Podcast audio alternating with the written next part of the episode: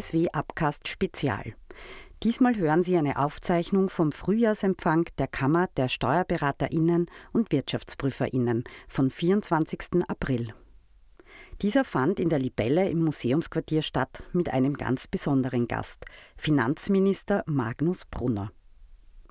Im Gespräch mit Moderatorin Ina Sabitzer und Gastgeber und Kammerpräsident Herbert Huf ging es um vielfältige Themen. Um das Zusammenspiel von Ökologie und Wirtschaft und eine entsprechende Anpassung des Steuersystems, um die Altersvorsorge und das geplante Starterpaket für Jungunternehmerinnen. Außerdem werden die Herausforderungen bei der Suche nach Talenten am Arbeitsmarkt thematisiert und die Digitalisierung der Branche bis hin zur künstlichen Intelligenz. Viel Spaß beim Zuhören. Ja, einen angenehmen Montagabend wünsche ich Ihnen, meine sehr geehrten Damen und Herren. Mit einem Blick auf das Wetter muss man sagen, April, April, der macht, was er will. Die letzten Tage Sonnenschein, blauer Himmel, sommerliche Temperaturen, heute regnerisch und trüb. Das ist natürlich ein Pech, aber das soll die Stimmung heute Abend nicht trüben. Auf Facebook hat vorhin jemand gepostet, juhu, in genau acht Monaten ist Weihnachten, stimmt, heute ist der 24. Punkt, Punkt, Punkt. Und da ist es mit Sicherheit wärmer. So schlimm ist es nicht. Mit Sicherheit zeigt sich der Frühling heute nicht von seiner besten Seite, aber nichtsdestotrotz können Sie diesen Abend hoffentlich genießen mit einem noch dazu zwar etwas trüben, aber herrlichen und atemberaubenden Blick über die Stadt, hoch über den Dächern Wiens in dieser tollen Location in der Museums- Quartier Libelle. Damit darf ich, meine Damen und Herren, Sie ganz herzlich willkommen heißen zum Frühlingsempfang der Kammer der SteuerberaterInnen und WirtschaftsprüferInnen. Schön, dass Sie alle mit dabei sind. Besonders begrüße ich natürlich alle Branchenvertreterinnen und Branchenvertreter, weitere Vertreterinnen und Vertreter aus der Wirtschaft von Seiten der Medien und vor allem von Seiten der Politik. Und eine besondere Freude und Ehre ist es uns, dass er heute Abend persönlich mit dabei ist. Wir begrüßen ihn jetzt in unserer Mitte, später auf der Bühne. Ein herzliches Willkommen unserem Finanz Finanzminister Magnus Brunner.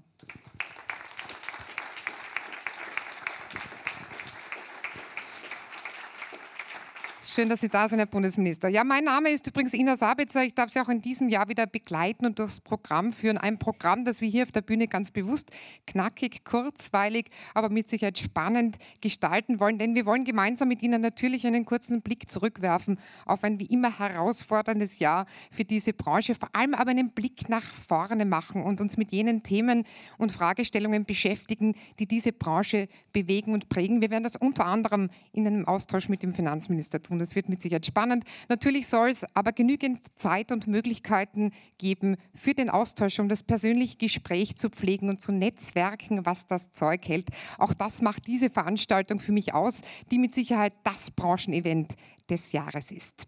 Ja, ja, meine Damen und Herren, er wird diese tolle Veranstaltung gleich offiziell eröffnen, Sie ein wenig einstimmen auf diesen Abend. Begrüßen Sie jetzt mit mir den Gastgeber, den Präsidenten der Kammer der Steuerberaterinnen und Wirtschaftsprüferinnen, Herbert Huf. Ja, vielen lieben Dank für die liebe Begrüßung, sehr geehrter Herr Bundesminister, liebe Ehrengäste. Ähm, und ich darf gleich vorwegschicken, es sind alle Ehrengäste, die hier heute sind, äh, Vertreterinnen und Vertreter aus allen Bereichen Wirtschaft, Politik, Verwaltung und auch aus dem Berufsstand. Vielen herzlichen Dank, dass Sie heute dabei sind und gekommen sind. Äh, wir sind das zweite Mal hier in dieser Libelle, zweite Mal mit Ina Sabitzer. Freut mich, äh, dass wir es wieder geschafft haben. Das Setting, glaube ich, hat sich dem Grunde nach bewährt, auch wenn das Wetter uns neuerlich einen Streich hier gespielt hat. Aber wir werden es nächstes Jahr noch einmal probieren. Hoffentlich funktioniert das dann besser. Das Zusammenkommen heute, ich habe schon gesagt, hohe Vertreterinnen und Vertreter aus allen Bereichen soll auch dem Austausch dienen. Äh, wir sind ein vernetzter Berufsstand, wir arbeiten mit allen diesen Bereichen intensiv zusammen und an dieser Stelle auch gleich vorweg ein herzliches Dankeschön an alle, die hier sind äh, und an alle Organisationen, die sie vertreten. Äh, diese Zusammenarbeit, egal ob Ministerien oder mit Verwaltung, mit Wirtschaft, alles ist wichtig. Wir wollen uns hier austauschen. Wir wollen mit Ihnen in Kontakt sein, über die Dinge reden, die uns äh, bewegen und möglicherweise das eine oder andere auch gemeinsam äh, voranbringen. In diesem Sinne noch einmal vielen herzlichen Dank dafür. Und äh, wenn Sie schon gemeint haben, Frau Sabitz, ein bisschen ein Rückblick, ein bisschen ein Ausblick, äh, vielleicht nicht das sympathischste Thema, aber ein Thema, das uns schon sehr bewegt im Moment oder ich möchte fast sagen am meisten bewegt, äh, das ist der Arbeitskräftemangel. Wir haben es jetzt in den äh, Nebengesprächen schon ein bisschen anklingen lassen. Äh, ein Arbeitskräftemangel und das, obwohl wir uns sehr wohl als moderner und attraktiver Berufsstand hier sehen. Äh, meiner Einschätzung nach mittlerweile auch vorbildlich digitalisiert. Wir scheuen uns auch nicht vor gesamtgesellschaftlicher Verantwortung. Unsere sprichwörtlichen Ärmelschoner haben wir äh, längst abgelegt. Ähm, und äh, wir leben auch unsere Werte und Haltungen, äh, die wir seit vielen Jahren haben oder immer schon haben. Und wir haben heuer zum Jahreswechsel auch ein ganz besonderes Zeichen in diese Richtung gesetzt. Ähm, es ist in der Anmoderation schon zum Tragen gekommen. Wir heißen jetzt Kammer der SteuerberaterInnen und WirtschaftsprüferInnen. Jetzt könnte man sagen, ja, ein Doppelpunkt und ein paar Buchstaben, die wir hinten angehängt haben. Ja, das ist sozusagen die rein formelle Betrachtungsweise. Da ist tatsächlich nicht wahnsinnig viel passiert. Aber für uns ist es natürlich viel mehr. Für uns ist es der äußere Ausdruck einer Haltung äh, von Werten, die wir leben wollen, für Gleichberechtigung, für Chancengleichheit, gegen Diskriminierung und natürlich äh, Achtung für die Achtung der Menschenwürde in allen Dingen, die wir tun. Das ist ein wichtiges Anliegen. Äh, und äh, außerdem denke ich, dass wir damit auch ein etwas bunteres Signal nach außen vermitteln, ein bunteres Zeichen, eine buntere Darstellung unserer Berufe. Und damit verbunden auch natürlich ein bisschen die Erwartungshaltung, vor allem auch die jungen äh, Kolleginnen und Kollegen, die jungen Menschen äh, noch stärker anzusprechen. Das alles ist aber leider noch nicht so erfolgreich, wie wir äh, uns das wünschen. Ähm, der Arbeitskräftemangel ist auch kein spezielles branchenspezifisches Problem, aber wir erleben doch den Widerspruch, äh, zwischen den jungen, ambitionierten Menschen, die flexibles, ortsungebundenes Arbeiten auch im Interesse familiärer Betreuungspflichten schätzen und auf der anderen Seite den teilweise sehr einschränkenden Rahmenbedingungen, die das nicht in dem Maße zulassen, wie wir uns das alle wünschen. Und dazu meine Bitte, nachdem auch Vertreterinnen und Vertreter der Politik hier sind, äh, hier vielleicht doch zu versuchen, auf die Wünsche beider Seiten, der ArbeitgeberInnen auf der einen Seite, der ArbeitnehmerInnen auf der anderen Seite, noch besser einzugehen, auch branchenspezifische Besonderheiten und Anforderungen zu sehen und auch individuelle Lösungen, individuelle Lösungen äh, zu ermöglichen.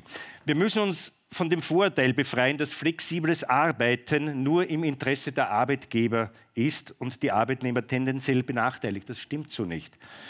Und ich durfte diese Bitte heute Morgen auch schon an den Herrn Bundesminister für Arbeit und Wirtschaft äh, in diesem Sinne herantragen. Und ich glaube, äh, auf ein offenes Ohr gestoßen zu sein und hoffe, dass wir vielleicht hier in diese Richtung tatsächlich was voranbringen können.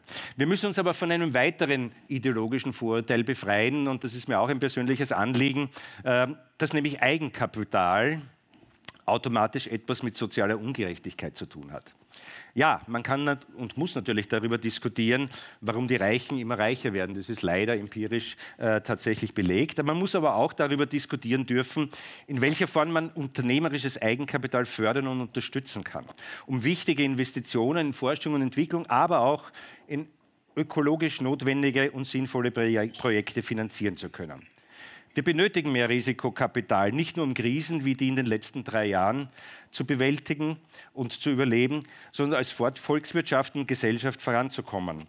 Und dafür benötigt es die geeigneten Rahmenbedingungen und Förderungen, so wichtig sie im Einzelfall auch sein mögen, werden die strukturellen Veränderungen in Richtung Zukunft nicht alleine bewerkstelligen können und sollen das auch nicht. Und das ist ein Thema, das uns hier als Berufsstand äh, doch äh, beschäftigt äh, und mit dem wir uns auch ein bisschen intensiver in der nächsten Zukunft auseinandersetzen wollen und da auch sehr gerne in einen Dialog äh, mit den Stakeholdern eintreten wollen. Aber dass Sie vielleicht noch später zurück oder auch nicht, äh, zurück zu unserem Berufsstand. Wir stehen mehr denn je für Expertise und technologischen Fortschritt und da bewegen uns aktuell einige Dinge besonders. Erstens das Thema CSRD in aller Munde, zumindest im Fachmund, und es sind ja nahezu ausschließlich Fachleute hier im Saal, also die Nachhaltigkeitsberichterstattung und deren Prüfung. Hier sind und waren wir sogenannte First Mover. Bereits vor 24 Jahren haben wir den ASRA, den Austrian Sustainability Reporting Award, aus dem Leben oder aus der Taufe gehoben, indem wir Unternehmensberichte Nachhaltigkeitsberichte prämieren. Und das, wie gesagt, seit 24 Jahren. Äh, auch heuer wird es wieder äh, so sein, im November dieses Jahres. Ich glaube, auch einige TeilnehmerInnen oder gar PreisträgerInnen des letzten Jahres hier im Saal gesichtet zu haben. Freue mich, dass Sie hier sind und freue mich, dass Sie hier auch diese äh, Auszeichnung durchaus wertschätzen. Was ich damit sagen will, wir sind First Mover und wir sind daher auch auf, äh, vorbereitet auf das, was jetzt durch die Umsetzung der CSRD als zusätzliche Aufgabe vor allem auf den prüfenden Berufsstand zukommt und sind auch bereit, diese Aufgabe zu übernehmen. Wir wissen, wie man Unternehmensberichte und Prozesse, die dahinter liegen, prüft. Und wenn es sich nicht verhindern lässt, dass auch alternative Bestätigungsdienstleister in Österreich zugelassen werden und es scheint gerade so in diese Richtung zu sein, dann bitten wir sehr darum, dass das nur unter fairen, identen Voraussetzungen der Fall sein kann. Alles andere wäre nicht nur nicht richtlinienkonform, sondern würde uns im Wettbewerb auch erheblich benachteiligen. Und daher bitten wir hier äh, ein entsprechendes Augenmerk darauf zu legen. Ein zweites Thema, ebenfalls in aller Munde, das Thema künstliche Intelligenz. Wie wird sie sich weiterentwickeln? Was kann sie, was kann sie nicht? Was darf sie? Auch das ist massiv in Diskussion geraten in den letzten Wochen. Wie können wir sie für unseren Beruf nutzen? Was sind die disruptiven und sonstigen Risiken, die damit verbunden sind? Da liegt ein unglaublicher Transformationsprozess vor uns. Und unsere Überzeugung dazu ist, unsere Aufgaben werden sich ändern, unsere Arbeitsweisen werden sich ändern. Aber ohne uns wird es auch in Zukunft nicht äh, gehen und dafür gibt es auch eine empirische Evidenz. Ich habe versucht, ChatGPT heute diese Rede schreiben zu lassen. Es war unbrauchbar. Also insofern äh, muss man sagen, ich glaube, wir liegen hier richtig. Eines ist klar, wir müssen auch unsere Berufsbilder und unser Berufsrecht weiterentwickeln, damit wir für die Herausforderung der Zukunft gerüstet sind. Und als kleines Blitzlicht, nach langem Verhandlungsprozess äh, haben wir letzten Freitag endlich unsere WTPG-Novelle bekommen, äh, die es uns ermöglicht, auch in Zukunft unsere Fachprüfungen auf digitale Art und Weise abwickeln zu können.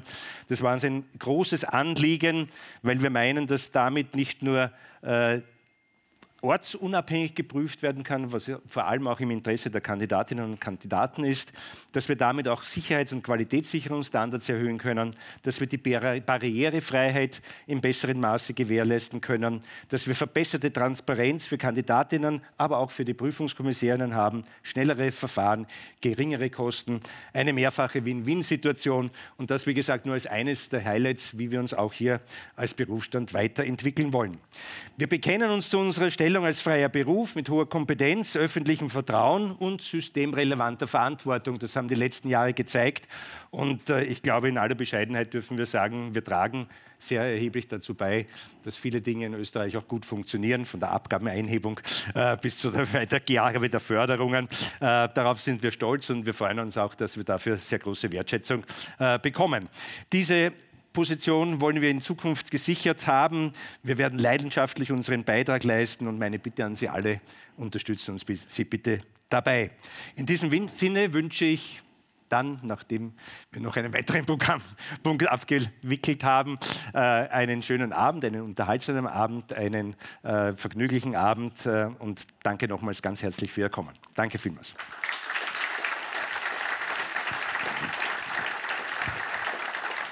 Ja, vielen herzlichen Dank, Herr Präsident. Ich glaube, das war die perfekte Einstimmung auf diesem Abend mit einem wirklich kurzen Rückblick, vor allem mit diesem Ausblick, bei dem Sie schon ganz viele Themen und Fragestellungen angesprochen haben, die die Branche beschäftigt, ganz intensiv heute und morgen. Und diesen Ausblick, meine Damen und Herren, wollen wir jetzt noch mal vertiefen. Ich kann mich gut erinnern, Herr Präsident, dass Sie letztes Jahr erwähnt haben, dass der Berufsstand in Zeiten wie diesen gefordert ist, eine noch höhere Sensibilität für aktuelle Entwicklungen mitzubringen und die dann auch in künftige Strategien umzusetzen. Und diese aktuellen, aber auch die künftigen Entwicklungen, die wollen wir jetzt beleuchten und wollen sie nochmal hinterfragen. Wir kriegen Informationen an die Hand, aus erster Hand, aus finanzpolitischer Sicht und freuen uns jetzt hier auf der Bühne auf einen Austausch mit dem Finanzminister. Herzlich willkommen, Magnus Brunner.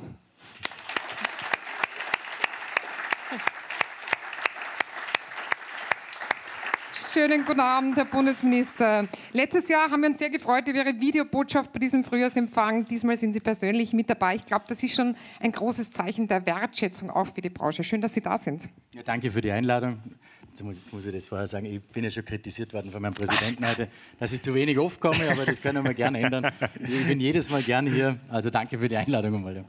Wir freuen uns, dass Sie da sind. Ja, jetzt haben wir vom Präsidenten Huf schon einige Themen gehört, die die Branche bewegen und prägen. Wenn ich mir Ihr Ressort so anschaue, dann kann man, glaube ich, mit Fug und Recht behaupten, es wird Ihnen mit Sicherheit nicht langweilig. Erst recht in Zeiten wie diesen tut sich einiges rund um Teuerung und Inflation. Was gibt es denn Neues? Vieles nehme ich an. ähm, ja, also da geht es uns allen gleich. Äh, viel zu tun, ja. Aber mein Gott, na, wenn man den Job mag und äh, nehmen wir uns mal, gehe davon aus, dass Sie und äh, ihr alle den Job mögt, ich mag ihn auch meinen, also geht es uns ja nicht so schlecht dabei. Ähm, aber zum angesprochenen, was gibt es Neues bei der Inflation?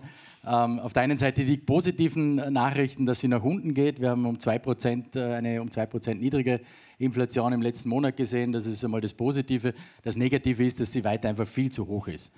Ähm, bei weitem zu hoch ist überhaupt keine Frage. Wir hatten die Situation, dass wir im letzten Jahr leicht unter dem europäischen Schnitt waren, Gott sei Dank. Jetzt sind wir leicht über dem europäischen Schnitt, immer noch im Mittelfeld, aber doch drüber, was natürlich keine, äh, keine wahnsinnig gute Entwicklung ist. Ähm, jetzt, wie gesagt, um 2% runtergegangen.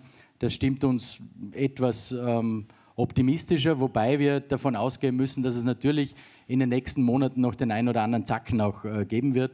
Ähm, wir rechnen insbesondere jetzt im April vielleicht mit einem zumindest Seitwärtsbewegung, um dann im Mai, Juni vielleicht wieder nach unten zu gehen. Ähm, das hat unterschiedliche Gründe.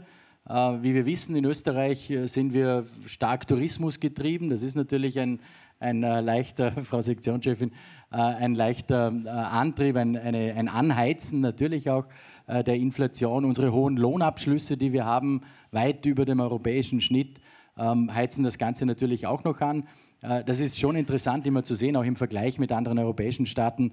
Spanien beispielsweise wird immer als Vorbild hergenommen für niedrige Inflation. Ja, aber natürlich ist auch das reale Haushaltseinkommen in Spanien um 6% nach unten gegangen, während bei uns die Haushaltseinkommen trotz aller Krisen sogar noch etwas nach oben äh, gegangen ist. Also das muss man schon immer im Gesamten sehen. Es gibt äh, aus meiner Sicht keinen Staat auf der Welt, der äh, eine niedrige Inflation, ein hohes Wachstum, ein hohes reales Haushaltseinkommen und wahrscheinlich ein ausgeglichenes Budget gerade auch noch hat. das geht sich einfach nicht aus.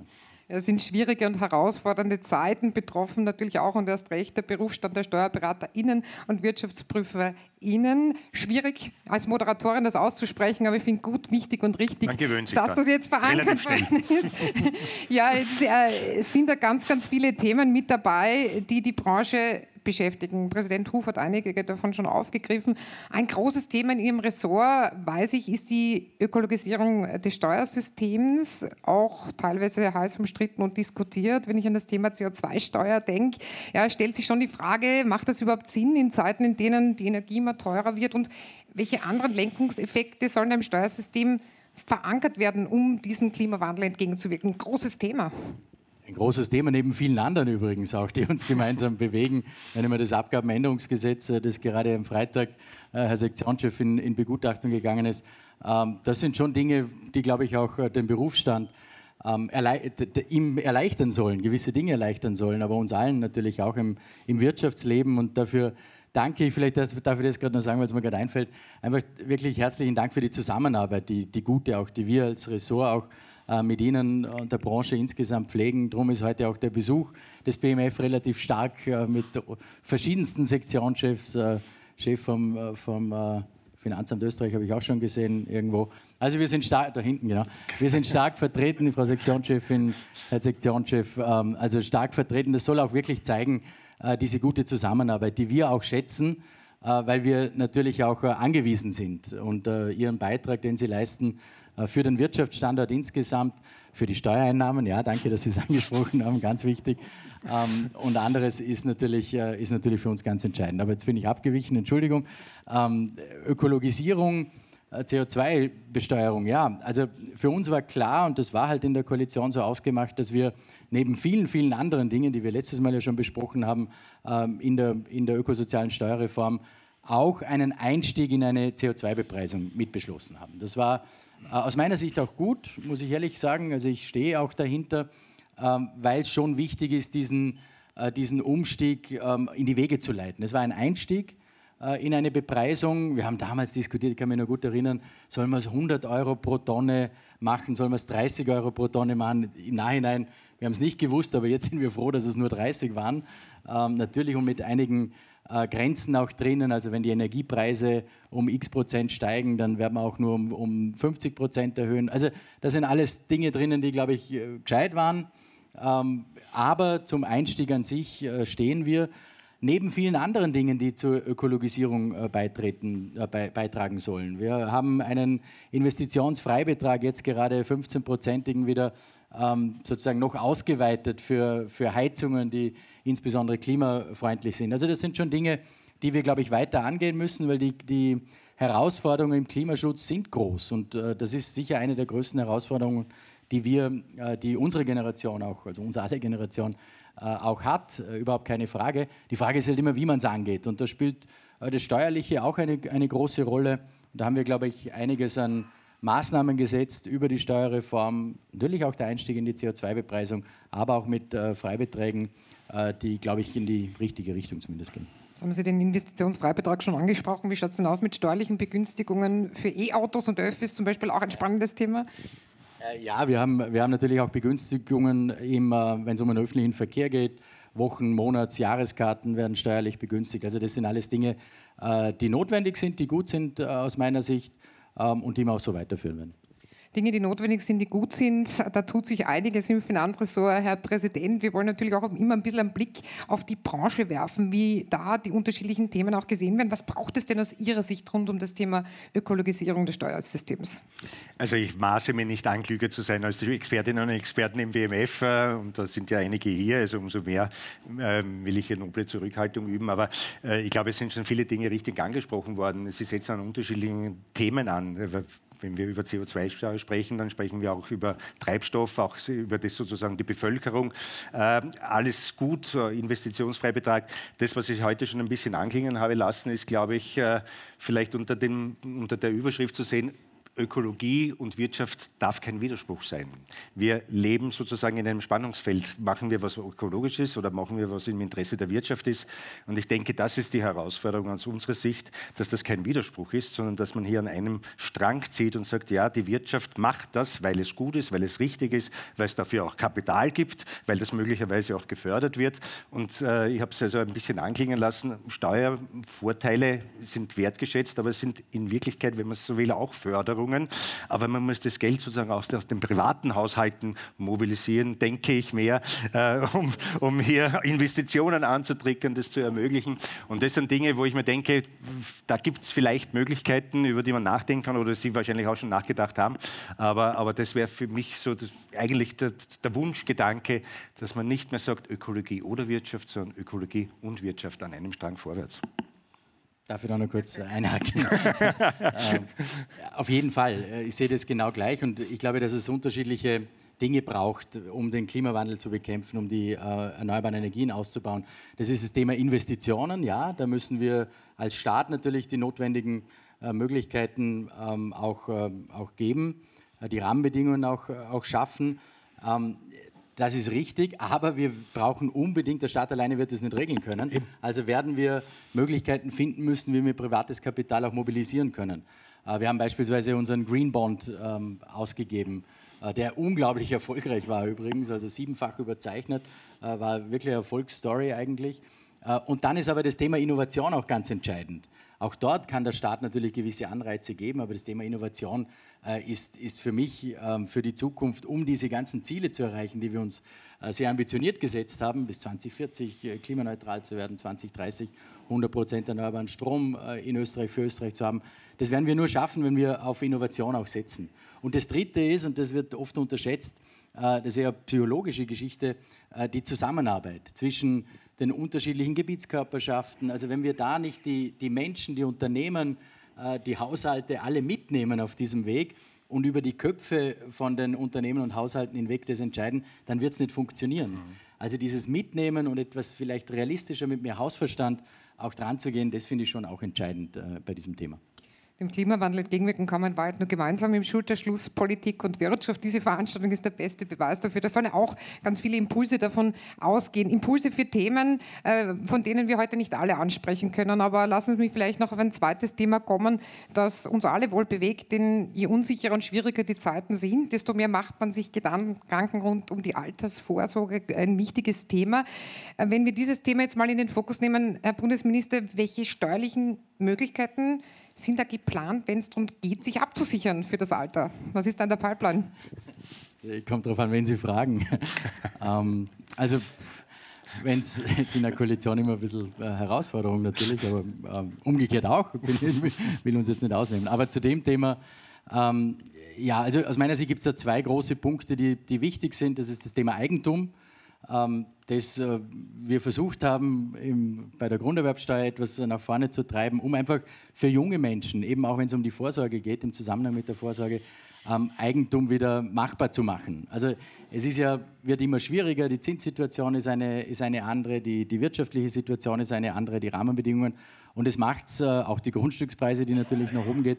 Und neben dem Mietbereich muss man aus meiner Sicht schon den Eigentumsbereich auch mitdenken. Und da haben wir Vorschläge gemacht, wie wir die äh, die Grunderwerbsteuer ähm, fürs erste Eigenheim zumindest bis zu einer bestimmten Grenze abschaffen. Übrigens gehört da Grundbucheintragungsgebühr, Pfandrechtseintragungsgebühr auch dazu, aus meiner Sicht. Das wäre ein Paket gewesen, ein schönes, wo wir gerade jungen Familien wieder ermöglicht hätten, ähm, sich Eigentum auch äh, anzuschaffen. War nicht möglich bisher, aber ich habe immer den Zugang, man muss es relativ pragmatisch und gelassen sehen ähm, und bis zum Schluss, wenn man von etwas überzeugt ist, auch weiter daran arbeiten. Das ist das eine, die, die Eigentumsgeschichte und dann die Vorsorge, auch was den Kapitalmarkt betrifft. Da haben wir äh, hätten wir schon Möglichkeiten, die aus meiner Sicht auch ganz entscheidend wären. Also, dass man das Thema Vorsorge ähm, wieder etwas breiter auch aufstellt. Das Sparbuch ist einfach nicht mehr das, was es einmal war, oder? Das sind Expertinnen äh, auch hier, die das besser beurteilen können, aber aus meiner Sicht zumindest. Also müssen wir Alternativen für die Vorsorge auch schaffen. Und da wäre so ein Vorsorgedepot-Möglichkeit ähm, aus meiner Sicht ganz wichtig. Ähm, Stichwort Behaltefrist äh, bei, der, bei der Kapitalertragssteuer. Äh, das aus meiner Sicht ganz wichtig eben für die Breite äh, wäre, für, für die Vorsorgethematik, mit der Vorsorgethematik in die Breite zu gehen äh, und dort eine Behaltefrist einzuführen. Wir sind jetzt relativ gut unterwegs. Danke an den Herrn Sektionschef Mayer, der da hinten steht, weil wir, und das ist mir schon wichtig, wir sind in einzelnen unterschiedlichsten Gesprächen ähm, immer darauf eingegangen und haben versucht, darauf einzugehen, auf die, auf die Ängste derer, die es vielleicht nicht so wollen. Also da war oft äh, der, der Vorwurf, das ist nur was für Spekulanten, nur was für Reiche. Okay, wenn das, wenn das ein Problem ist, dann müssen wir darauf eingehen. Dann müssen wir wirklich in unseren Konzepten äh, schauen, dass das eben nicht der Fall ist. Das wollen wir nicht, sondern es soll wirklich eine Vorsorgemöglichkeit sein, eine Alternative auch sein. Und dann haben wir entwickelt, auch mit Verfassungsexperten und alles Mögliche, gehe jetzt da nicht ins Detail, äh, an einem Konzept gearbeitet und entwickelt, das etwas länger das Ganze sieht, also zehn Jahre beispielsweise sieht, aber gewisse Dinge, wo man gewisse Dinge herausnehmen kann, wenn sie für die Vorsorge da sind. Also wenn man Pensionsantritt, äh, den Pensionsantritt angeht oder wenn man sich eine Wohnung äh, zur Vorsorge kauft, dann ist man nicht von den zehn Jahren betroffen. Also ich finde, das ist ein Kompromiss, der extrem, also haben wir am Anfang schon gesagt, ich finde den gescheit eigentlich, der Herr Sektionschef entwickelt. Ähm, und, und das wirklich auch diese, diese Sorgen, die ich durchaus nachvollziehen kann, dass es eben nur für reiche und, und äh, ähm, risikoaffine Menschen ist, dass wir diesen Vorwurf wegbekommen. An dem arbeiten wir ähm, wirklich auch vernünftig, weil es um die Sache geht, weil es um die Vorsorgeproblematik geht. Ähm, und dann ähm, hoffen wir, dass wir am Schluss das doch noch ins Ziel bringen, oder Herr Sektionschef? Das hoffen wir auch. Ein Thema, das uns wohl alle angeht. Herr Präsident, jetzt haben Sie das Thema Eigenkapital ja auch bei Ihrem kurzen Rückblick, Ausblick schon ganz prominent angesprochen. Was denken Sie denn, dass Unternehmersicht, aus Unternehmenssicht da noch wichtig wäre? Also ich wollte vielleicht ganz kurz noch auf die Grunderwerbsteuer auch noch eingehen. Ähm, überraschenderweise sind wir als Steuerberater Ihnen Berufsstand äh, gegen nicht äh, oder für jede Steuer Senkung oder Abschaffung. Also das ist ja ähm, für manche paradox, aber wir unterstützen das natürlich. Ähm, Sie haben es ohne dies angesprochen, ob das sozusagen die große Eigentumsbildungswelle auslösen kann angesichts der Grundpreissituation und das halt nicht vermehrbaren Gutsgrundstück ist klar, aber ich glaube, es ist ein gutes Zeichen, ein gutes Signal. Ähm, und was diese Depot-Geschichte betrifft, da sind wir eh genau in dem Thema, das ich zuerst schon mit dem Eigenkapital angesprochen habe. Äh, es wird so viel ideologisch diskutiert und nicht inhaltlich sachlich. Und äh, äh, wenn wir jetzt sozusagen hier unter uns sind, wenn ich das mal so sagen darf, ist man sich ja relativ schnell einig äh, und würden wir uns wahrscheinlich auch alle dafür äh, einsetzen und äh, engagieren wollen. Und äh, mein Appell ist halt wirklich, und wir wollen uns auch im Laufe des heurigen Jahres verstärkt darum bemühen, einfach diese ideologischen Schranken und diese immer wiederkehrenden Vorurteile wirklich abzubauen und in eine vernünftige Diskussion einzusteigen, Beiträge dazu auch zu leisten, äh, auch von unserer Seite, dass wir sagen, ja bitte äh, reden wir doch ernsthaft darüber, wo ist denn eigentlich das Problem? Ja? Ähm, und ich glaube, äh, Sie haben es angesprochen, man muss über alle hinweg mehr oder weniger hier die Rahmenbedingungen schaffen und ich glaube, man muss halt die Leute auch wirklich noch besser abholen wahrscheinlich und diese Ängste, immer wenn sich was ändert, ist natürlich auch große Angst, das ist klar, ähm, aber diese Ängste oder den Ängsten, dass das vielleicht wieder sozial ungerecht wäre, ich glaube, den kann man äh, wirklich sachlich und inhaltlich gut begegnen. Und wenn wir uns da gemeinsam darum bemühen, das auch zu kommunizieren, ja, vielleicht schaffen wir was. Ja, auch das ist äh, Stein zum Anstoß, äh, mit diesem Abend nochmal dieses Miteinander auch zu fördern, gerade bei wichtigen Themen, wie unter anderem dem Thema Altersvorsorge. Ich möchte noch zu einem weiteren Thema kommen und da wieder tief in die Wirtschaft einsteigen, denn gerade in volatilen Zeiten geht es, glaube ich, auch darum, mehr junge Unternehmen wieder zu beflügeln, ihnen äh, Kraft zu verleihen und auch die richtigen Maßnahmen zu setzen, um junge Unternehmen zu unterstützen. Welche Möglichkeiten gibt es da und soll es denn da geben, Herr Bundesminister?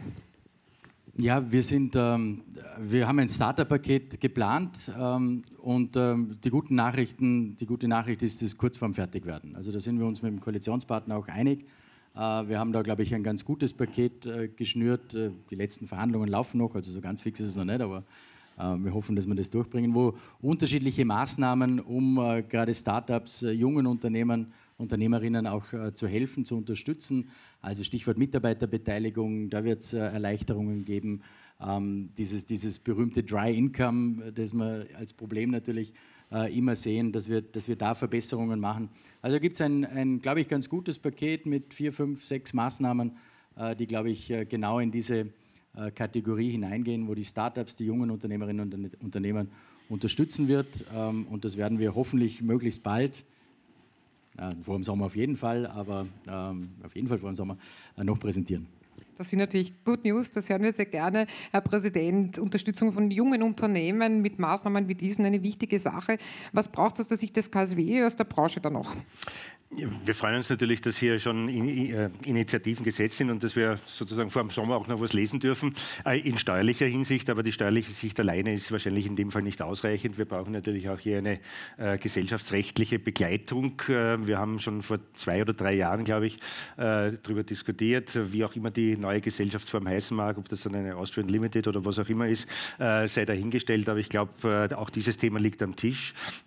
Es hat damals eine relativ große Dynamik gehabt gehabt, ist dann ein bisschen abgeflacht. Ich hoffe, ich, höre, sehe Sie lächeln, dass Sie meinen, es kommt jetzt wieder in Fahrt. Ich glaube, das wäre schon ein wichtiger Punkt, dass man auch, wie gesagt, diese gesellschaftsrechtlichen Begleitmaßnahmen schafft, um eben auch Risikokapital leicht aufnehmen und auch wieder leicht loswerden zu können, um hier die Flexibilität, die, die äh, Abtretungsfähigkeit von Anteilen äh, hier äh, zu steigern und viele andere Dinge mehr. Es gibt ja relativ ausgewachsene klar und schon inhaltlich weit ausgearbeitete Vorschläge. Ich hoffe, Sie können mir oder uns berichten, dass auch dort was weitergeht, oder? So ist alles ein Kompromiss und ich, ich mache es mir leid. Für dieses Thema ist Kollege Kocher zuständig. Ja, für die für die Kollegin Sadic, glaube ich. Ja. Aber Sie können es vielleicht mitnehmen für den Kollegen Kocher. ja, wunderbar. Da tut sich also auch einiges. Das ist gut zu hören. Ich will vielleicht nochmal ein Thema ansprechen, das auch Sie, Herr Präsident, in Ihrer Rede schon aufgegriffen haben, äh, künstliche Intelligenz, KI, spätestens seit ChatGPT, um Sie haben es angesprochen, in aller Munde.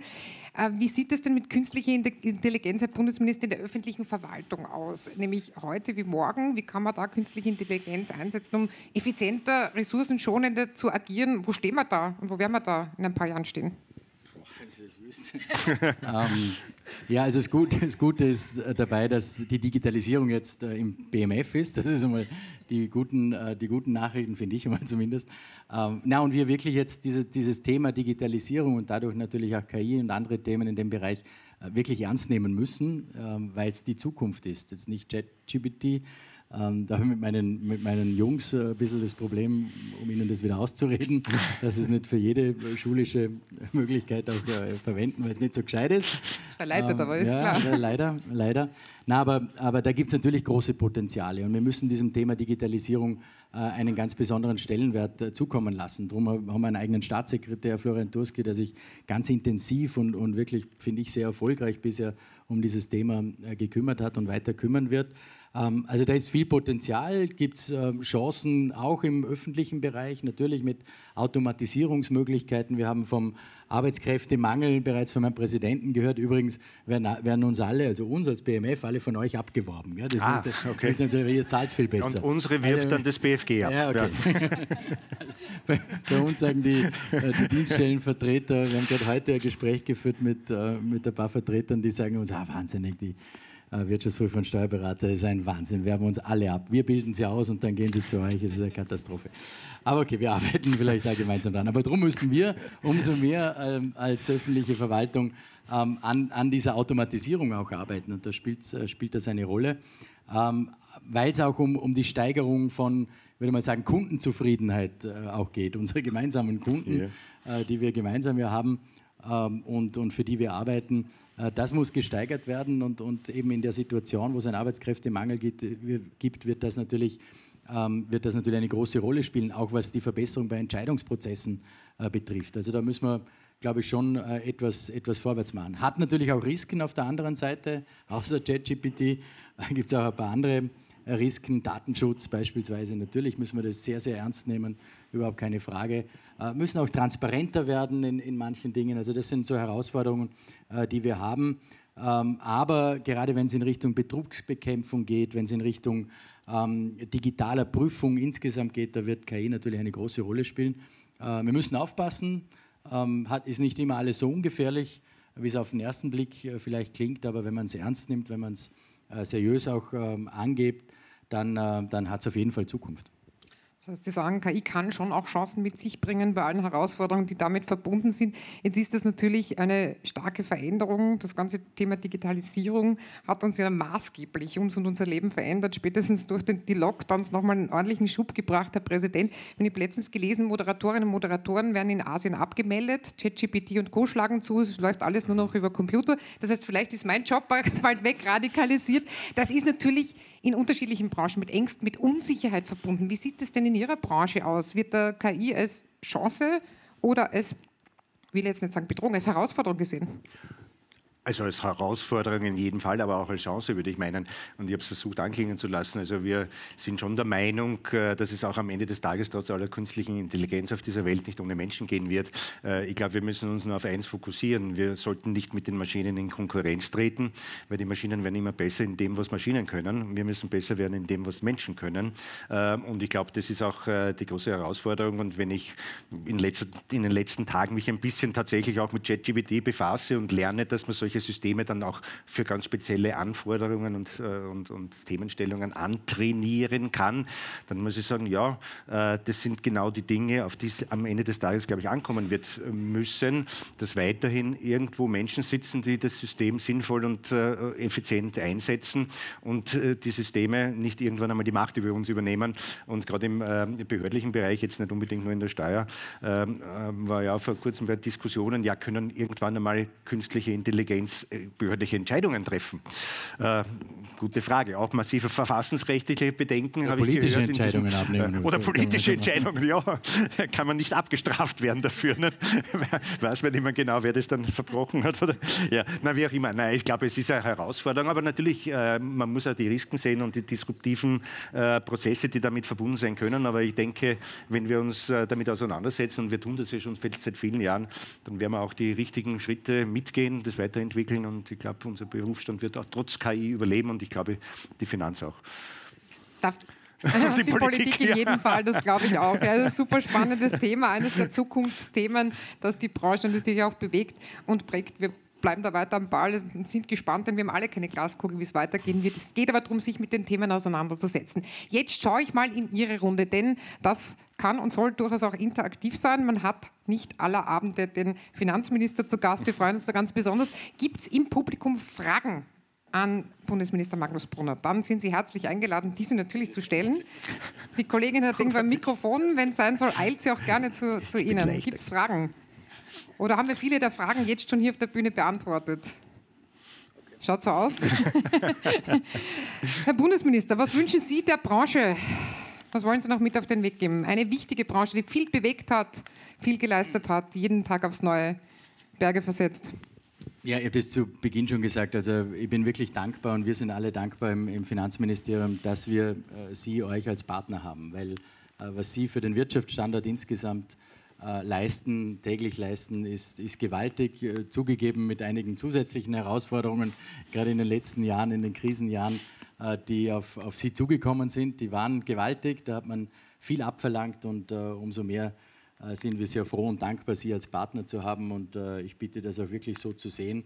Unsere Türen, und ich spreche jetzt für alle aus dem Finanzressort, die da sind. Ich mache das jetzt einfach mal, ähm, werde nachher geschimpft wieder, aber ne, äh, die Türen stehen auf jeden Fall immer offen und wir sind auch für jeden Hinweis, gerade der aus der Praxis kommt, äh, immer sehr, sehr offen und dankbar auch, weil gerade wenn wir äh, jetzt Abgabenänderungsgesetz und andere Dinge auf den Weg bringen, dann brauchen wir diese praktische Erfahrung, die vielleicht nicht immer in jedes Gesetz einfließt, aber die notwendig ist, weil wir genau von dem dann auch leben, nicht, dass wir irgendwas gut meinen und dann kommt es falsch raus. Äh, das wollen wir verhindern. Also mein Dank wirklich äh, nochmal an dieser Stelle auch an Sie, Herr Präsident, äh, und an die gesamte Branche für die hervorragende Zusammenarbeit und was Sie vor allem die letzten drei Jahre in diesen Krisenjahren geleistet haben, ist wirklich gewaltig. Ähm, aber es gibt ja auch ähm, unterschiedliche Zitate von unterschiedlichsten bekannten und berühmten Männern und Frauen auf dieser Welt, wenn es um Krisen geht. Churchill hat zum Beispiel gemeint, never let a good crisis go to waste. Und wenn man diesen Zugang hat, dann glaube ich, werden wir erfolgreich in die Zukunft gehen. Vielen Dank. Vielen herzlichen Dank. Danke. Danke fürs Mit dabei sein. Es war uns eine große Freude und Ehre. Einen herzlichen Applaus nochmal für Finanzminister Magnus Brunner. Vielen Dank. Herr Präsident, ah. Denn das war jetzt schon fast das Ende des offiziellen Teils. Es soll doch noch lange nicht das Ende dieses Abends sein, oder? Na, ich hoffe nicht. Was wünschen Sie sich für diesen Abend? Es soll ja natürlich noch regen Austausch geben, miteinander. Das persönliche Gespräch wollen wir heute hochleben lassen. Es gibt Musik, ich darf nachher noch was dazu sagen. Was wollen Sie der Branche noch für diesen Abend wünschen? Eigentlich nur mehr gute Unterhaltung. Äh, nützen Sie die Chance, äh, unterhalten Sie sich, äh, genießen Sie den Abend, genießen Sie die Musik, die auf uns zukommt. Ich glaube, das wird auch ein Highlight. Und ja, alles Gute. Schönen Abend, gute Unterhaltung und auf Wiedersehen. Dankeschön.